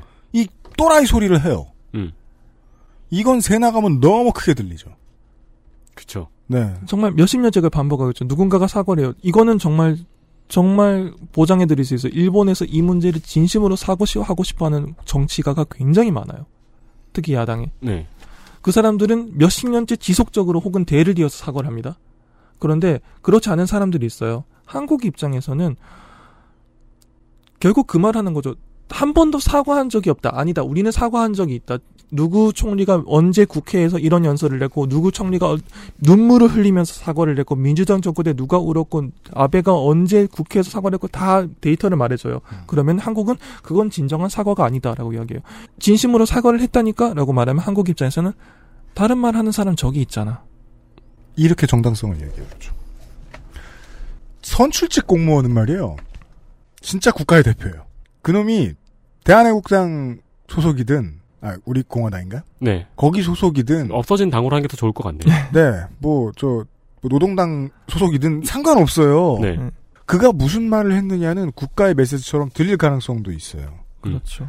지역 유신회의 어떤 지역 의원이 뭐, 우린 전쟁을 해도 된다. 뭐 이런 소리를 했어요. 가서 민주당이나 사회당 의원이 아니, 아니, 저, 저, 저 미친 사람이라고. 저 사람 얘기 듣지 말라고. 그러면 한국에서 매스미디어를 접하는 사람 입장에서는 그냥 굿캅, 배드캅 놀이 하고 있다. 그렇죠. 딱 맞게 보이지 않을 수 있습니다. 딱 그거죠. 무게가 네. 같아 보이는 거죠. 강원 니들 똑같은 사람들 아니야? 뒤에서 연결돼서 강원 양면 작전을 하고 있는 건가? 음. 한국 입장에서 그렇게 보이는 게 어색하지 않죠. 사실 한패임? 이런 상태가 몇십 년째 반복되고 있는 동안 자민당 정권과 일본은 피로감이라는 단어를 적재적소에 사용하면서 계속 그 단어를 키워드로 만들어냅니다. 그 단어는 자민당의 의도에 너무 잘 들어맞네요. 이제 우리 피곤하다. 네. 그 단어는 한국 사람들 입장에선 너무 불쾌하고요. 너무 불쾌하죠. 네. 사과했는데 진정한 사과가 아니라 다시 사과해서 진정한 사과가 아니라 나 피로감 느껴를 일본에서는 사이클을 돌리면서 반복하고 있고 한국 입장에서는 잠깐만 지금 피로감이라 그랬니? 라는 음. 반응인 거고 한국 보수가 비슷한 원리로 가장 많이 쓰던 단어로는 민생이라는 단어가 좀 있겠습니다. 네. 그러는 사이에 일본 국내에서 특히 전후 상당 기간이 흐른 뒤에 태어나 성장한 세대를 중심으로 우리가 혹은 내가 언제까지 사과해야 되느냐라는 인식이 싹 트기 시작한 것도 사실입니다. 인양반들도 한 덩어리로 생겨먹은 한국을 일본 미디어를 통해 보고 자랐겠군요. 이것을 극명하게 보여주는 게 위안부 합의가 있었던 2015년 8월 14일의 아베 총리의 전후 70년 담화죠. 자신들의 자식, 손자, 그 다음 세대가 사죄를 계속해야 할 숙명을 짊어지게 해서는 안 된다라는 발언이 나옵니다. 음. 연합뉴스 2015년 8월 14일 아베 신조 일본 총리가 전후 70년 담화를 발표했습니다. 그러면서 일본에서는 전후에 태어난 세대가 일본 국민의 80%를 넘었다며 어, 우리들이 아이와 손자, 그 뒤 세대의 아이들에게 사죄를 계속할 숙명을 지워선 안 된다고 말하기도 했습니다. 이게 그냥 정치적인 수사가 아니라 일본 국내의 일부의 정치적 욕망을 구현해준 대사였던 거예요. 합의문을 4개월 앞두고 프리뷰를 해줬네요. 이게 일본에선 있었는데 한국에서 없었던 게 아까 그 에디터님께서 말씀하신 한국의 언론 보도의 미스였죠. 그러니까요. 아, 저 이때도 기억나는 게 아베 신조가 총리가 되고 나서 매해 8월 15일에 나오는 기사라고는 아베는 이번에도 사과를 말하지 않았다 정도였어요. 네. 왜냐하면 그 당시에는 지금의 선왕이 왕이었잖아요. 음. 그 왕은 평화주의잖아요. 허건에 사과하잖아요. 네. 그거는 누구도 누구도 이 반론을 제시할 수 없죠. 신사에 오라 그래도 안 갔던 사람이잖아요. 한 번도 안 갔죠. 그래서 아베랑 왕을 자꾸 비교해요. 네. 말고 실제로 아베가 뭘 했는지 잘 얘기를 안 했던 것 같아요. 기억나요. 하지만 이 메시지는 한국 언론이 그냥 흘리기엔 너무 중요한 메시지였어요. 4개월 뒤에 열- 뚜껑을 열고 보니까 우리 후손들은 사과하지 않게 하겠다. 하겠다. 일본 국내에서 언제까지 사과해야 돼라는 욕망이 나왔을 때 그 욕망을 잘 캐치한 정치적인 이거는 일본 국내의 정치만으로 보면은 괜찮은 문구였죠. 여러분의 그 욕망을 자민당이 해결해 드리겠습니다. 피로감이라는 요리를 거의 다 마무리 지었다. 라는 확신이 들었군요. 바로 그렇기 때문에 아베 정권 입장에서는 조금 양보를 해도 됐던 거예요. 아까 말씀드렸죠. 일본 정부의 관여를 인정했다는 그랬죠. 네. 정치적으로 일, 그 지지층의 일부를 버려도 되는, 지지율 일부를 버려도 되는 선택이었다 그랬죠. 무슨 일이 있어도 최종적 불가역적의 도장을 받아낸다는 거. 오늘 이후로 우리의 자손들은, 나이 아이들은 이 문제로, 적어도 이 문제만으로는 한반도를 향해서 고개를 숙이지 않게 만들어주겠다는 거. 이게 아베 정권의 2015년의 모토였어요. 그렇다면 이 목표를 위해서 어느 정도 양보를 하는 것도 아 정말 불만이 많지만 참아주겠다라고 여론이 형성이 되죠. 아, 그러네요. 보수가 납득해줄 수 있는 사과가 되네요. 그러면. 결과적으로 지지율도 그렇게까지 안 빠지죠. 2015년부터, 즉 2016년 새해가 밝으면 그때부터 우리는 국가의 이름으로, 일본국의 이름으로 더 이상 전쟁 범죄에 대한 사과를 한국에 하- 안 했대. 네, 적어도 위안부에 대해서는 두 번 다시 사과하지 않아도 돼. 제일 아픈 건데 그거 사과 안 했대. 네, 제일 아픈 건데. 그러면 만약- 합의하죠. 예. 어느 정도 빠져줘야지 한국도 도장을 찍어줄 테니까. 그게 그 문장이었다고 저는 생각해요. 정말 30년 뒤에 이거 읽어보고 싶어요. 어떤 딜을 했는지. 음. 그러게요. 네, 맞아 들어가네요, 아무튼. 아베 입장에서 2015년은 굉장한 모험의 해였네요. 그렇죠. 그리고 모험이 성공했어요, 2015년에. 네. 하필 박근혜였어, 우리가. 2015년 이맘때가 또 집단적자의권이 통과를 날치기로 통과를 시켰던 해잖아요. 딱 그 해죠. 전후 네. 70주년. 그렇죠. 그렇기 때문에 일본 국내에서 위안부 문제로 더 이상 사과하지 않아도 되는 상황을 만드는 것은 정말 반드시 얻어내고 싶은 결론이었어요.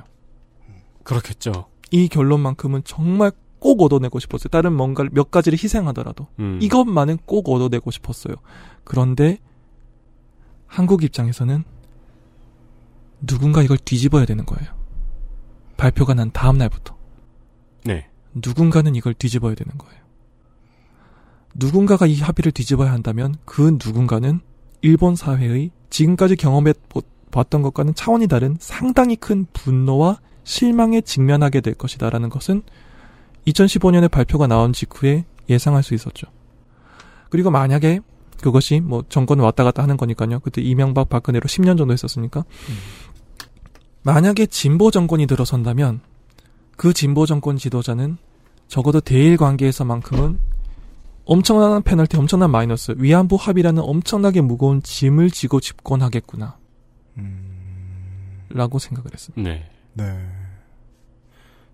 국권을 부여받은 행정부의 수장이 가질 수 있는 대부분의 passive skill, 주변국에 대한 이 거세된 상태로 외교를 해야 되는 상황. 그렇죠. 을 맞이할 수도 있었다. 왜? 이전에 이웃나라가 필요했던 합의를 다 얻어놨고 최종적 불가역적으로 이야기라고 해 이야기를 해놨는데 나중에 그래서 다시 이 반대쪽 나라에서 이걸 뒤집으려고 하거나 다시 뭔가 한마디를 해 사과 불충분하다. 이건 말도 안 된다. 라고 얘기했을 때 그 이야기를 들어주는 일본의 정신이 나오면 글쎄요 제가 일본의 메이저 언론이라면 일본의 그 정치인더러 왜 그거 받아줬냐라고 욕하지 않을 거예요. 외국 정치인을까지. 그죠. 음. 그 자리에 문재인 대통령이 네. 들어옵니다. 그렇죠. 왜 그거 받아줬냐라고 욕하기보다는 그런 황당한 주장을 왜 듣고 있느냐라는 식으로 나오겠죠, 언론은. 어떻게 하면 그렇게 주장할 수 있느냐라는 식으로 이야기가 나오겠죠. 네. 최종적 불가역적이라는 거. 저는 그런 문장은 처음 본 것 같아요, 그때. 어, 너 무슨 생각으로 여기 도장 찍었는지 모르겠는데. 그러니까 비슷하게 나오는 얘기들은 중동 아니면 북한에서만 나오는 얘기예요. 네. 악의축 뭐 예. 이렇게 부르고 싶다. 그러면 최종적이고 불가역적인 검증 가능한 항시 검증 가능한 이런 말을 붙이지. 위안부 합의에 대해서 이런 문장이 나왔다는 거는 새 정부는 국민의 선택에 의해서 탄핵이 이루어지고 난 다음에 들어온 새 정부는 대일본 외교를 하는 데 있어서 처, 처음 부터 이런 외통수에 빠져 있었다는 얘기를 하는 거예요. 그렇죠. 선택지가 거의 없는 상황이었죠. 네. 그렇다면 다음 정권은 대일 관계에서 정말 큰 문제에 직면하겠구나라고 생각을 했었습니다. 다시 말하면 위안부 합의라는 짐을 반드시 지게 되는 것이 확정된 날이었죠. 그리고 우리 모두 알다시피 문재인 대통령이 선거를 통해서 집권했고 아 문재인 대통령이 집권하고 난 다음에 그 어떤 사회적인 메시지가 많이 나왔잖아요. 예를 들어서 그동안 보수 정권이 이어지고 있던 사이에 불만이 있었던 많은 것들에 대해서 굉장히 스피드감을 가지고 네. 뭐 교사 뭐 비정규직 문제라던가 세월호에 관련돼서 그 제대로 처리되지 않았던 문제들 행정적으로 굉장히 스피드하게 처리해 준다던가 그런 것이 있었는데 하해치유재단도 뭐 순식간에 유명무실해지고. 네. 그렇죠. 이제 없어졌어요. 네. 굉장히 빠른 템포로 모든 문제들이 해결되어 가는 분위기 속에서 이 위안부 문제에 대해서도 재검토 이야기가 나왔죠. 네. 그리고 집권 후 얼마 지나지 않아서 문재인 정권은 위안부 합의에 한국 정부가 동의하기 어렵다는 뜻을 밝히게 됩니다. 이때 선택된 수사가요. 강경화 외교부 장관이 2018년 1월 9일에 발표한 위안부 합의 처리 방향의 골자입니다. 한번 들어보실까요?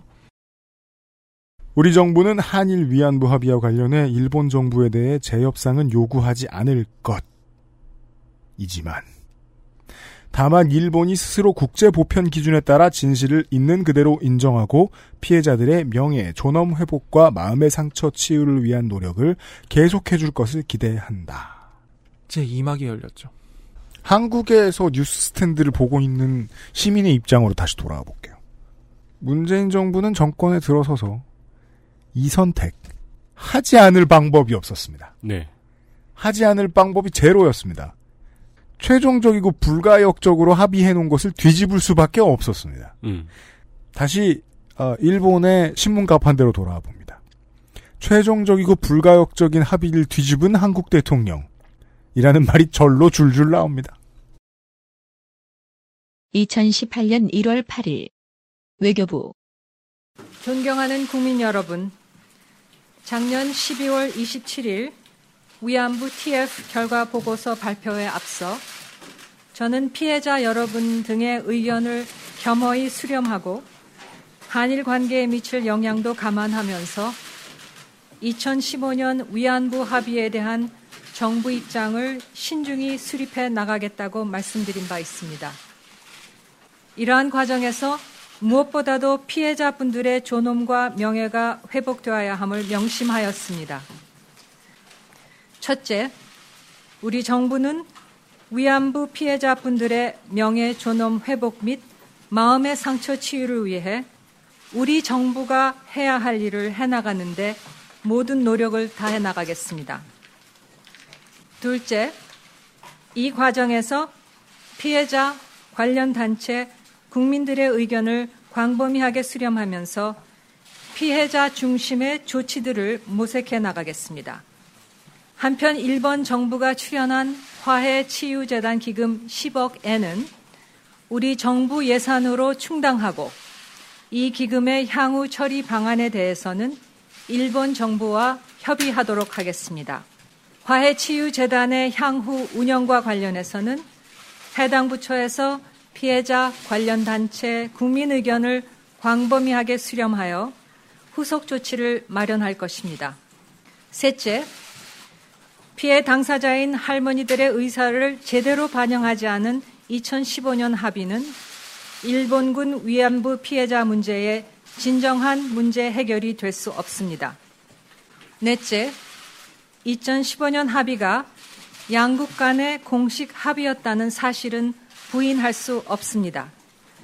이를 감안하여 우리 정부는 동합의와 관련하여 일본 정부에 대해 재협상은 요구하지 않을 것입니다. 다만 일본이 스스로 국제 보편 기준에 따라 진실을 있는 그대로 인정하고 피해자들의 명예 존엄 회복과 마음의 상처 치유를 위한 노력을 계속해 줄 것을 기대합니다. 피해자 할머니들께서 한결같이 바라시는 것은 자발적이고 진정한 사과입니다. 다섯째, 정부는 진실과 원칙에 입각하여 역사 문제를 다루어 나가겠습니다. 정부는 과거사 문제를 지혜롭게 풀어나가기 위한 노력을 기울이는 동시에 한일 양국 간 미래 지향적 협력을 위해 계속 노력해 나갈 것입니다. 마지막으로 오늘 말씀드린 내용이 피해자 여러분들께서 바라시는 바를 모두 충족시킨다고 생각하지 않습니다. 이 점에 대해 깊이 죄송하다는 말씀을 드립니다. 한국이 말 바꾸기를 했다라고 보도가 나오기 시작합니다. 이것도 정말 2015년 연말의 합의와 정말 시즌2에 가까울 정도로 비슷한데 한국 입장에서도 이 발언은 그렇게 환영받을 만한 말이 아니어서 왜냐하면 전단이 뭐라고 되어 있죠? 재협상은 요구하지 않는다고 되어 있죠. 네.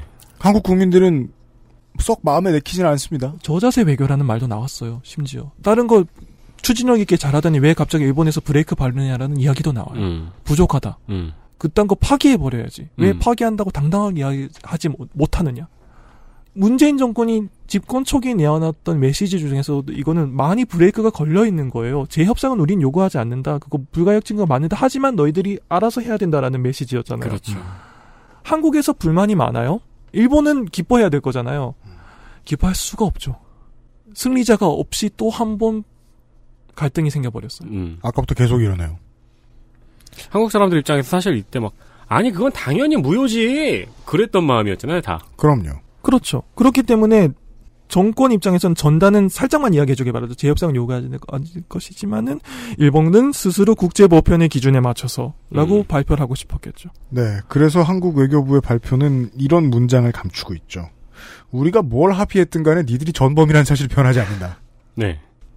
이때 언론 일본 언론을 소개하는 국내 언론이었던 것 같은데 네. 거기서 봤던 문장이 그거였어요. 정권 바뀔 때마다 이러면 어떡하냐. 예.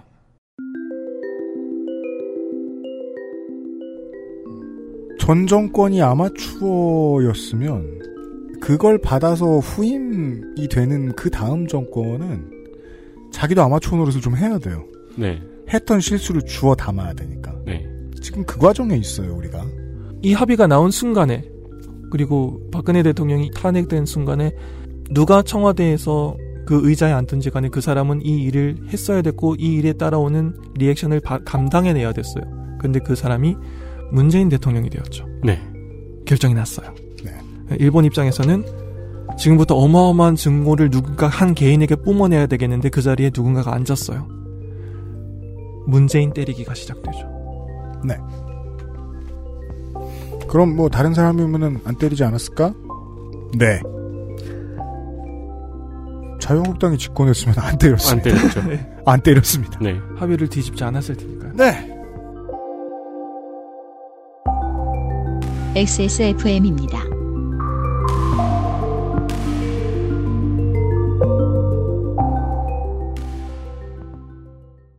다른 슬림 제품에 비해서도 얇아요.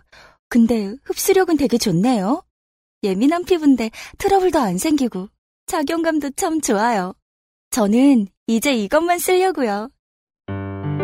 합리적인 당신의 선택. 29 days. 콕 집어 콕.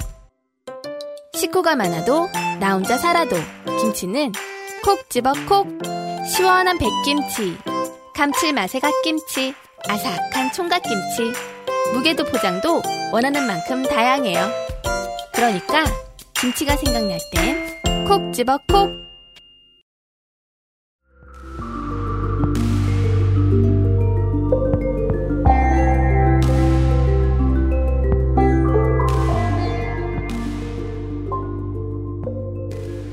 일본 언론이 자국의 정치적인 이슈, 특히 여당에게 불리한 이슈, 특히 자민당에게 불리한 이슈를 에서 국민의 관심을 돌리기 위해서 한국 관련 보도에 열을 올리는 것은 어제 오늘 일은 아닙니다. 뭐 좀 시간이 경과된 사례이지만 네. 대한항공 회항 사태 기억나세요? 네. 일본에서 보도 많이 했나 봐요. 어마어마하게 보도했어요. 우리나라에서 북풍 이용하듯이 이용을 해요? 어마어마했습니다. 어... 아니 이게 지금 이례적이잖아요. 네. 그 일본에서 한심한 일 생겼다고 한국에선 보도 안 해요. 네. 그렇죠. 그 게다가 이게 뭐 해외 토픽으로서 자극적인 보도를 하기 좋은 소재였다는 건 뭐 그건 맞는데. 아니, 근데 그래봤자 해외 토픽은 짧잖아요. 어, 맞는데 일본의 부자가 이런 바보짓 하고 다니는 것에 대해서 한국에선 보도 안 해요. 그때 뭐 한국 재벌의 세습 구조 순환 출자, 어, 순환 출자에 대해서 분석 되게 잘했다고. 되게 도움 많이 됐어요. 그. 이 행동이 가능했던 재벌이란 무엇인가에 대해서 막 일본에서는 없어진 재벌이 일본에서 재벌이 언제 해산됐는데 뭐별 이야기 다 나왔어요. 아, 진짜요? 어마어마했어요 이때. 그런 얘기는 그때 우리나라에서는 안 했는데. 그렇죠. 허허. 이런 경향은 아, 우리나라에서 못하죠. 그런 얘기. 네. 꽤 예전부터 있었습니다. 그때부터 아니 이렇게까지 심층 보도를 할 필요가 있을까라는 생각이 그랬군요. 들었지요. 아, 근데 이게 확실히 그, 그 자국 내 여당에게 불리한 정치적 이슈를 덮기 위한 개연성이 있나요? 시기적으로 분명히 있었죠. 특히 이번에도 있었어요. 음. 연합뉴스 2018년 3월 11일 작년 아베 신조 일본 총리를 퇴진 위기까지 몰아갔던 사학 스캔들이 다시 일본 정치권을 강타하고 있습니다.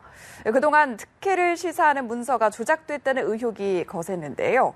일본 재무성이 조작 사실을 인정하기로 해서 아베 총리가 더 궁지에 몰리게 됐습니다. 일본 재무성이 아베 신조 일본 총리가 연루 의혹을 받고 있는 모리토마 학원 스캔들과 관련해 문서를 조작했다는 의혹을 인정하기로 했습니다. 재무성이 내부 문서에서 이 사학재단에 특혜를 줬음을 시사하는 단어를 삭제한 채 국회에 제출했다는 언론의 의혹 제기를 인정한 것입니다.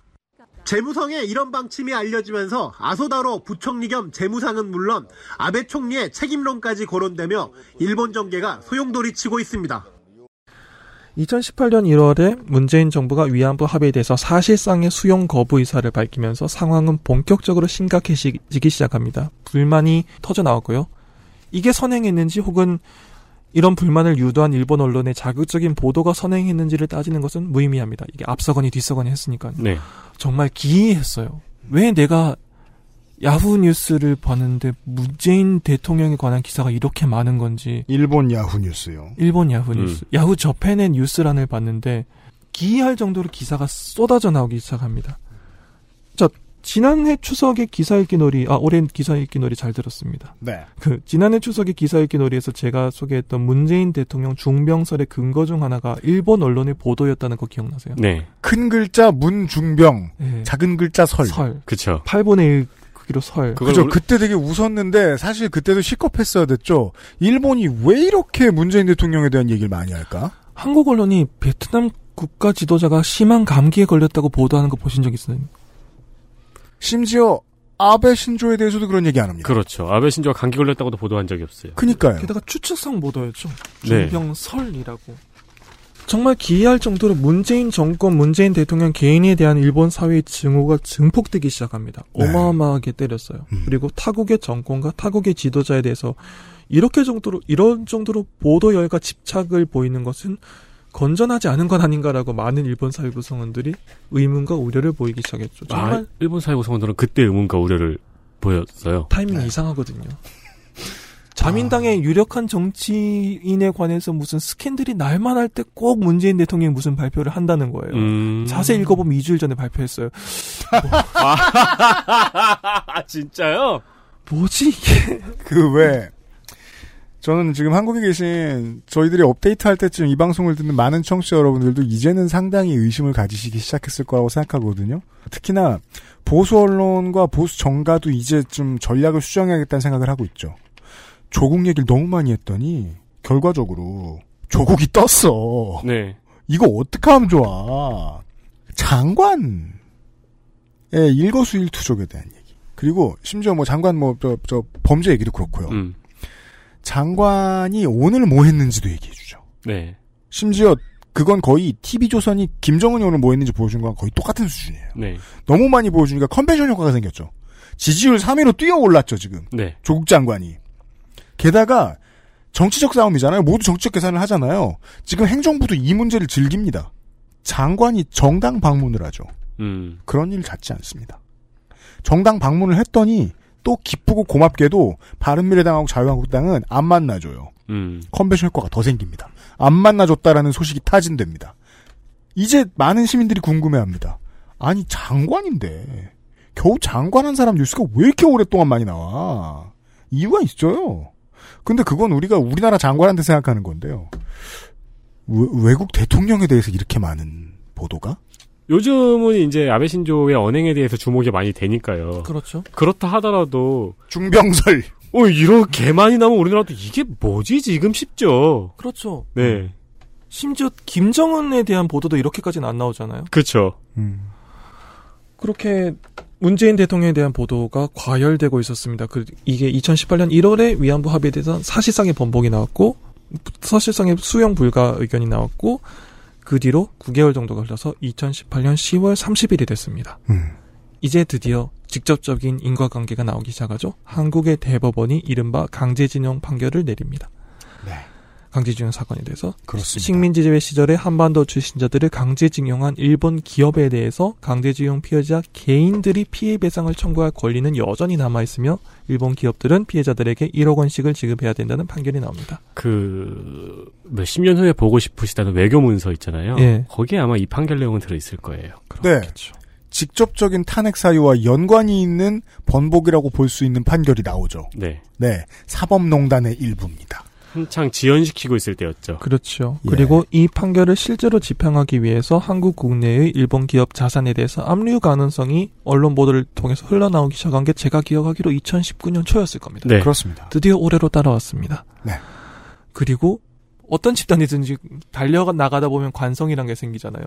일본 언론이 문재인을 때리고 때리고 때리고 때리고 있었는데 대법원에서 판결이 나왔어요. 문재인 정권이 한국에서 이런 판결이 나왔다는 보도가 나와요. 여러분 상권 분립이란 게 있거든요. 그렇죠. 아니 근데 상권 분립을 못 지키다가 탄핵당했잖아요. 그죠. 대통령이. 근데 우리나라 사람 입장에서는 네. 전 대통령이 상권 분립을 못 지켰으니까 이 판결이 이제야 나온 거야. 그런데 일본 언론의 보도 방침은 문재인 정권의 한국이 또 말을 바꾸기 시작했다는 거죠. 그렇죠. 한국이 저랬어지 한국 법원이 저랬어가 아니다. 1965년의 한일 협정도 이제는 말을 바꾸는구나. 음. 1945년 종전, 1965년 한일 협정, 2015년 위안부 합의예요. 이렇게 타임라인이 흘러왔죠. 네, 네. 2015년의 위안부 합의를 2018년에 뒤엎더니만은 이제 1965년의 한일 협정의 일부도 뒤엎는구나. 문재인 정권이. 음. 네. 라고 보도가 나가기 시작하죠. 한국의 뉴스를 보고 있는 한국인을 다시 한번 소원합니다. 박정희 때 이 돈 가지고 뭐 했는지 이제야 뉴스가 나오기 시작하죠. 음. 네. 네. 그 돈 중 상당 부분이 다시 일본으로 흘러 들어갔다는 것까지. 네. 이제 밝혀지죠. 심지어 그 내용은 일본 의회에서 나온 문, 문제 제기가 됐던 내용인데. 네. 특히나 우리 청취자 여러분들은 이런 생각이 듭니다. 오, 우리 세대에 들어서야 이 문제의 역사를 바로 세우는 날이 오나 보다. 그렇죠. 이게 근거가 됩니다. 한국인들이 갑자기 집단 팀플레이라도 하는 듯이 이렇게까지 열정적으로 정치적 의사를 한 가지 목소리로 내보내기 시작한 데에는 한국의 다수는 이렇게 뉴스를 이해했습니다. 일본은 어떻게? 여기서 잠시 종전 이후 45년이 지나서 1990년대 우연히 일본에서 태어나서 처리 들어보니까 유권자가 되어 있고 성인이 되어 있었던 청년 세대 입장에서 이 타임라인을 한번 살펴봅시다. 물론 전제를 따지자면 위안부 합의 위안부 문제와 강제징용 문제는 역사적 사실에 이런 잣대를 들이대는 것이 조심스러운 사람들도 동의할 수 있을 만큼 선악이 분명한 사건이었어요. 가해자들의 악행이 다수의 피해자들에게 끔찍한 고통을 가했고 후대인 누군가가 이걸 합의해 주겠다라고 발언을 해서 이게 뒤집어질 수 있는 사건도 사라질 수 있는 사건도 절대로 아닙니다. 그리고 근본을 따지자면 일본이 이 문제에 대해서 아베 정권의 요, 요구였던 어떤 배경이 있었던 간에 최종적이고 불가역적인 해결을 시도했다는 것 자체가 일본 정부의 몰상식과 낮은 인권 감각을 의미하는 것이라고 분노할 수도 있어요. 아, 이- 이 문장을 제가 생각을 못했군요. 뭐요? 최종적이고 불가역적인 해결을 시도했다는 것 자체가 낮은 인권 감각을 의미하는 것이라는 문장. 네, 맞아요. 네. 맞아요. 거기에서 분노하는 사람들에게는 이 모든 논의가 소용이 없어지죠. 음. 일본이 이런 거를 시도한다는 것 자체가 너희들이 이 문제의 심각성을 제대로 파악하고 있지는 못하는 것이라고요. 1990년대 일본에서 태어난 어떤 청년을 생각해 봅시다. 그 사람의 입장에서 이 타임라인이 어떻게 보이는지를 한번 재구성해 보죠. 2013년에 유권적 과반 그 과반 득표라는 압도적인 지지 속에서 당선된 대통령이 한국의 대통령이 되었고 2년이 지나서 2015년 12월에 위안부 합의를 통해서 양국 정부가 최종적이고 불가역적인 해결에 동의를 했습니다. 1년 반이 지나기 전인 2017년 3월에 그 합의를 한 정부가 정권이 일본에서도 매우 상세하게 보도된 실로 보기 드문 스캔들로 무너지고 대통령은 탄핵을 당하고 인권 변호사 출신 대통령이 새롭게 당선됐다는 소식이 들렸습니다. 2014년에 집권하고 2015년에 합의했는데 2017년에 탄핵당하고 다시 새로운 대통령이 뽑혔는데 다시 1년이 지나기도 전에 2018년 1월에 지난 정부의 그 합의는 우리는 받아들이기 어렵다는 발표를 했다는 말을 뒤집었다는 보도가 압도적인 물량으로 터져 나옵니다. 자, 중요한 배경이 있네요. 어, 어느 나라를 가나 현대인들은 터져 나오는 어, 미디어 홍수 속에서 자신의 세계관을 정립해야 돼요. 네. 이게 되게 어렵죠? 여기까지 왔으면은 이제 문재인 대리기의 보도 홍수 속에서 그 환경 속에서 이 사람이 서 있는데 그때 그 타이밍에 다시 1년이 지나기 전에 이번에는 다른 사건을 가지고 1965년에 한일 협정을 통해서 다 해결된 문제라고 들어서 알고 있는 연구한 적은 없지만 음. 내가 들어서 알고 있기에는 그거 1965년에 끝났대라고 알고 있는 그 사건에 대해서 일본 동네 사람이 보건대. 예, 한국의 법원이 합의를 뒤집는 판결을 했다는 보도가 나오기 시작합니다. 판결을 합의를 뒤집었대가 2018년 1월에 나왔고 2018년 10월에 나왔어요. 1년 사이 두 번에 나왔어요. 음. 시간이 지나고 난 다음에 그 합의는 합의가 아니다라고 말을 할 수 있는 그런 가능성 있는 국가라면 앞으로 어떻게 사과를 해서 어떤 합의를 하면 이 문제가 해결될 수 있는지 모르겠다는 자조라고 해야 될까? 이건 비아냥이 또 많이 들어가 있죠. 그런 식의 톤의 언론 보도, 평론, 그런 말들이 언론사의 기사, 블로그, 유튜브를 점령하기 시작합니다. 그 예를 들어 어 미군이 실제로 뭘 했는지 본 적은 없지만 어 뼛속까지 친미인 사람들의 보도 행태를 우리는 잘 알고 있습니다. 네. 일본이 우리한테 뭘 했는지 잘 모르겠는데도 불구하고 그 강의는 그렇게 하는 박사학위 뻔히 있는 교수님들의 전범 찬양 발언 같은 것도 우린 많이 볼 수 있어요. 네. 네. 저는 이거 언제나 개인적인 문제라고 생각하는데요. 어, 그 아이들은 언제나 그 가장 큰 문제는 가장 시사 큰 이슈는 가장 개인적인 문제라고 얘기하잖아요. 그냥 자기가 처한 위치가 어, 스포트라이트를 그 친일 발언 많이 했더니 많이 받더라. 그러면은 내가 서 있을 곳은 여기구나. 그러면서 계속 재생산 확대 재생산해요. 네. 네. 이현주 의원이 민주당에 있을 때는 얼마나 진보적인 사람이었는데요. 문제는 사람들이 자기 입장에 따라서 겪어본 적이 없는 얘기 자꾸 하잖아요. 겪어본 적이 없는 얘기를 자꾸 막 자기 신념인 것처럼 얘기하는 이유는 뭘까요? 제가 방금 해석해드렸습니다. 그게 그 말을 하는 메신저 개인의 이해에 잘 맞기 때문입니다. 그 얘기를 했더니 돈을 더 준다든지, 명예가 더 올라갔다든지. 그러면 시류라는 게 생겨요. 트렌드, 그, 언론이 하는 이야기에도 트렌드라는 게 생겨요. 우리는 지금 우리가 본 적이 없었던 일본 언론 혹은 일본 보수의 트렌드를 하나 봤습니다. 피로감. 음. 음. 20, 30대야 지금 내가 일본인. 그렇죠. 그럼 그 트렌드를 평생 듣고 살았을 거 아니에요. 그렇죠. 저 일베 애들은 왜 저럴까? 어른들한테 들었던 말이 있어서. 그럼 어른들한테 들었던 말이 있었던 사람도 일베 애들밖에 없나요? 우리들도 그래요. 네. 우리들도 미디어의 홍수 어딘가에서 길을 잃으면서 막 쓸리고 살아요. 그게 현대의 시민이에요. 근데 일본에 일본에 사는 시민들이 어떤 물길 속에서 흘러가고 있는지는 처음 듣네요.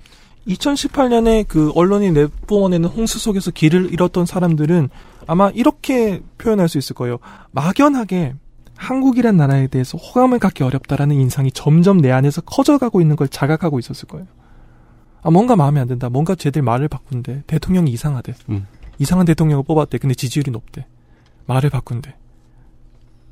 이상하지 않아요? 일본이 이렇게까지 신의 신이라는 말을 반복하는 거? 신이라는 말을 되게 많이 하고 있는데 그 말이 부각되지 않죠 한국에서는. 근데 일본은 정말 그걸 부각하고 싶어 하죠. 해석해줄 방법이 없으니까 한국에서. 말을 자꾸 바꾸는 나라라는 이 정보의 홍수 속에서 뭔가 한국에 대해서 호감을 갖기 어렵다는 인상이 점점 커져나가고 있을 때 2019년이 되었습니다. 올해가 되었죠. 그리고 그 사이 일본 언론은 정말 신명나게 신나게 이 모든 사태의 근원이자 이 모든 사태의 근원인 이유는 아까부터 계속 말씀드렸습니다. 그 타이밍에 그 청와대의 그 자리에 앉은 사람은 누구든지 진보 정권이면 그 사람이 되었어야 했지요. 음. 이 모든 사태의 근원이자 국가 간의 합의를 자의적으로 뒤집은 잘못된 정치적 판단을 한 당사자이자 이젠 세계의 미움을 받고 한국 국민에게도 버림받기 시작한 이거는 제가 인용한 겁니다. 이런 황색 옐로 저널리즘에서 이런 표현을 자주 써요. 아, 그렇게 썼어요? 네, 세계의 미움을 받고 한국 국민에게도 버림을 받기 직전인 문재인 대통령에 대한 기사를 꾸준히 내보내고 있었어요. 2019년이 되었죠. 오해와 오판을 위한 토양이 매우 비옥하게 마련되어 있었습니다. 한국하고 진행이 사뭇 다르네요. 사실 저는 방송을 듣는 내내 걱정하는 부분이 하나 있어요. 뭐요? 최근 야 들었냐? 진행했지? 아, 네. 말씀하세요. 논지를 네. 음, 네. 방송에 참여하면서 네. 걱정하는 부분이 하나 있었어요. 네. 다 이해는 되는데 지금 1배랑 DC에서 하는 애들이 말이랑 똑같아요. 그래요? 네. 뭐요? 이런 논리로 지금 1배랑 DC에서 한국을 욕하고 있죠. 아 그래요? 네. 음, DC에는 다양한 사람들이 있어요. 아무튼. 요즘엔 좀 많이 걸러져서요. 아 그래 줄었나 보다. 그럼요. 네. 요즘- 고인물이구만. 음. 저는 그분들의 말을 본 적 없지만 아마 키워드는 말 바꾸기 있겠죠. 네. 아, 말 바- 진짜? 말 네. 바꾸기가 키워드일 거예요. 역시 그 예, 애들 가는 게시판에 자주 가는 사람 하나 있으니까 좋네요. 자주 안 갑니다. 나보단 자주 가. 저도 스트레스가 있는데 어떻게 자주 가겠습니까? 검색에 걸리니까 들어가는 거지. 그리고 아, 그, 그 친구들은 저 이전에 지금 우리 청취자들과 저 이전에 일본의 언론들이 어떻게 저 메시지를 만지고 있었는지 알았나 보네요. 아는 친구들도 있죠. 왜냐면은 특히 DC 쪽에서는 일본 문화에 친숙한 사람들이 많으니까요. 그리고 그 일부가 번역을 해서 올려주면은 전파되는 속도는 굉장히 빠르니까. 그렇습니다. 아마 그말 바꾸기가 키워드였을 거라고 굉장히 자신 있게 예측할 수 있어요. 왜냐하면 그게 일본 언론이 원하는 키워드니까요. 저도 이- 사실 이 얘기를 좀 알고 싶었던 게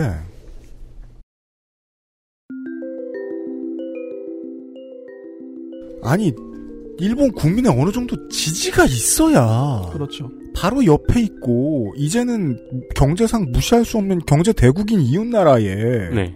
교역을 상당 부분 단절하면 하는 선택을 내리고 게다가 옆에는 그 위에는 미국하고 척을 진 지구상에 몇 안 되는 나라가 있는데 국방과 관련해서 정보를 내줄 수 있는 그 나라가 다시 한번 경제 대국인데 그 남쪽에 있는 나라가 교역하고 정보 공유를 한꺼번에 단절해 나가는 리스크를 취할 수 있는 이유 국민들의 지지거든요. 네.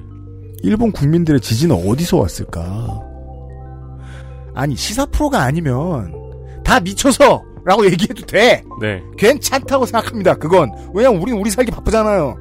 근데 시사 프로 만드는 사람은 그렇게 얘기하고 끝내면 안 되지. 일본 어- 내부에서 이유가 있었을 거 아닙니까?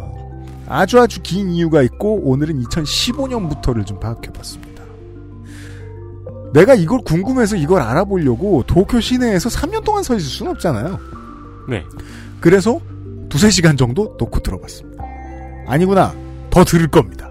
음, 네. 맞습니다. 좀 더 들어볼게요. XSFM입니다. I D W K